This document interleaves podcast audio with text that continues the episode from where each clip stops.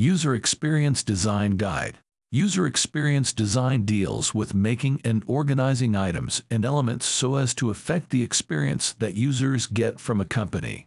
The goal of user experience design is to influence the direction of thought, perception, and behavior of the user. In this guide, we will focus on the core components and terminology of user experience design for digital interface websites and software applications. This guide will introduce you to the field. Project types. Different types of websites have different characteristics. Brand type brand deals with the sequence of impressions which the site or application leaves on the customer. Marketing type marketing deals with generating interest for the product or service. Task type task applications require a great deal of requirements gathering, design, and implementation. Content type content deals with a database of information that is meant to inform. E-commerce type this is a hybrid type that combines the brand type, content type, and task type. Multiple roles. As a UX designer, it is likely that you will have to end up doing multiple roles on a project. The three main roles are information architect, interaction designer, and user researcher. In the information architect role, the designer focuses on the structure of the information. This may involve the design of sitemaps and the categorization of information. In the interaction designer role, the designer focuses on the behavior of the app or website. This may involve the creation of task flows and wireframes. In the user researcher role, the designer gathers research from users and presents the best insights as to their requirements. Contracts. When conducting business with another party, it is professional to put together an agreement that outlines the specifics of the relationship, the endeavor, and the payment expectations. This type of agreement helps to protect the business and the client from any financial or legal situations which may arise when parties don't have contracts in place. Though it may take some time to draw up such a contract, the benefits outweigh the costs. Contracts are necessary. Project approaches. The approach to a project can be of a formal type such as waterfall approach, or it can be less formal such as the agile approach. Understanding which approach to take can help guide you in knowing how to interact with and how to integrate others within the project. Waterfall approach This approach is formal in that every phase requires approval before continuing on to the next phase. For example, after requirements are signed off on, then the project can continue to the design phase. One of the problems with this approach is that it is not very nimble. When a change is required, then it cannot be done on the spot, but the project may need to revert to an earlier phase to implement the change. Agile approach In the Agile approach, there is not much focus on heavy documentation, formal roles, and phase approvals commonly found in the waterfall approach. This may involve the creation of task flows and wireframes. This helps avoid the typical delays associated with formal documentation and approval steps. Iterations are released, the feedback is considered, and then the next iteration is planned. Business requirements. Requirements outline what a website or an application needs to address. The process of getting requirements involves a few different steps. First, stakeholder interviews can help the designer to understand the competition and the present situation. Second, ideas can be formulated based on the interviews with the stakeholders. Third, ideas can be arranged into different functional groups. Some of the ideas will repeat, and this is where the list can be optimized and filtered such that an efficient and non-duplicated list of requirements is generated. Fourth, the requirements will need to be ordered according to importance in a prioritized list. User research. User research involves defining the user groups and researching. Defining groups in order to be able to make a research plan. The designer needs to first create a schema or model of the type of users which will need to use the app or the site. Example user groups for a com site might include investors, members, partners, customers, and employment candidates. Researching after figuring out the user types. The next step is to figure out the kinds of research to perform throughout the project. There are various types, such as user interviews, contextual interviews, focus groups, usability testing, surveys, and card sorting. User interviews User interviews are conversations with a sample of users. The goal is to figure out their likes, dislikes, opinions, and attitudes. Contextual inquiry Contextual interview goes one step above the user interview process. An interview takes place on location. The designer has a chance to experience the actual environment in which the app or site is used. Also, the designer can observe the user. Focus groups The focus group is a conversation between a more diverse set of people.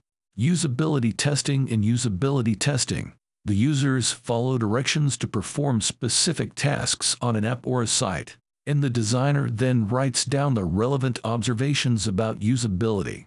Surveys Surveys are a set of questions that can be provided to a larger sample of users. Surveys can be collected efficiently with the multiple choice format on either paper or online data collection methods. Card sorting Under the card sorting method, sample users will either arrange cards into groups they find logical. The users can be provided the groups to begin with, or they can be asked to make up their own groups. PERSONAS when making design decisions, it can be helpful to the designer to have in mind a mental user model of the type of individuals who are likely to use the system. Without a mental user model or a lifelike user concept, the designer may occasionally get stuck. Design decisions require a lot of information, and in the absence of the required information, designers may not be able to resolve some design conflicts. For this reason, many designers create these models, which are commonly referred to as personas. PRIORITIZATION. The requirements will need to be prioritized. There will need to be a meeting with the following individuals designer, business associate, development associate, and the project manager. First, the designer will need to represent the opinions of the users. Second, the business associate will need to represent the needs of the business by promoting and outlining the strategy of the business. Third, the development associate will often need to bring up the technological constraints, which will be based on the capabilities of the company. Lastly, the project manager will discuss project fundamentals.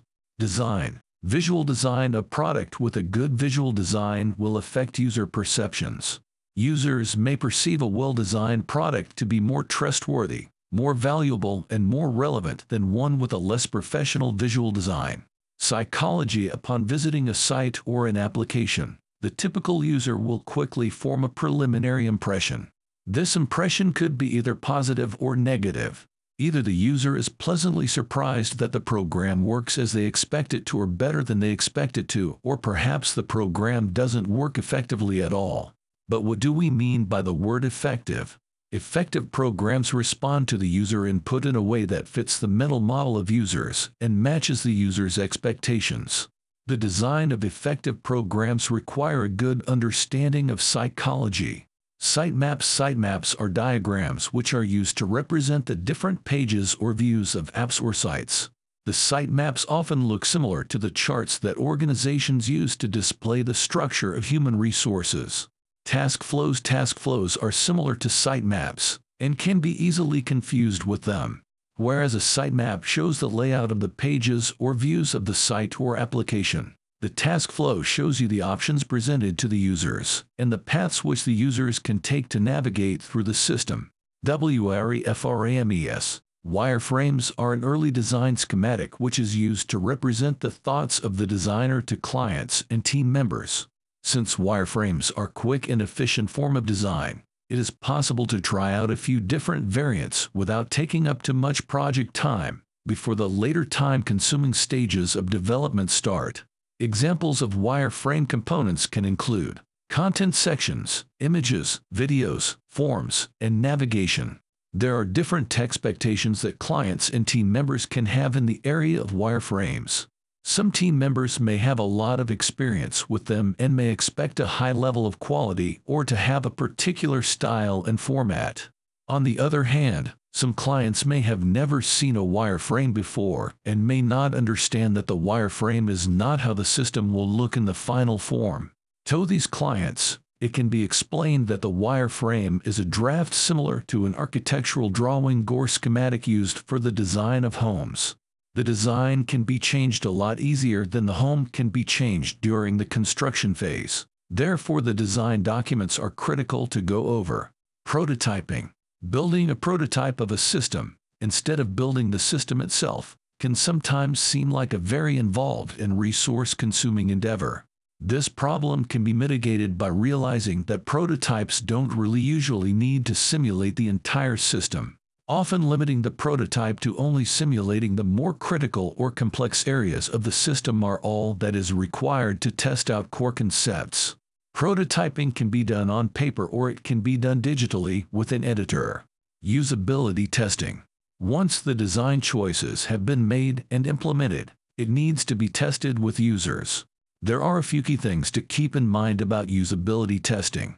The first thing to know is that usability testing is that it is the most common of the methods used by UX designers to test. It simply involves coming up with a set of directions for the user, asking them to perform the tasks assigned, and writing down all of the observations and insights gained from their experiences in their attempt to follow and perform the required tasks. The second thing to know is that this type of testing must be performed numerous times to be reliable. If the focus is on quality metrics, then 4 to 7 users are sufficient. If the focus is on quantitative metrics, then as many as 15 to 18 users may be required. The third thing to know is that users expect something in return for their time for being a participant. The level of compensation required will vary by user. This means that it will be costly to perform this kind of testing, and the designer will need to justify their testing strategies. Analysis. The test will provide numerous insights and issues. Avoid making recommendations before all of the issues are ranked and prioritized in a sequence of most critical to least critical. Avoid making recommendations before you have time to analyze the issues and generate good ideas and insights that can benefit the project. Analytics. After an app or site is deployed, gather statistics and analytics as to the usage data from the clients.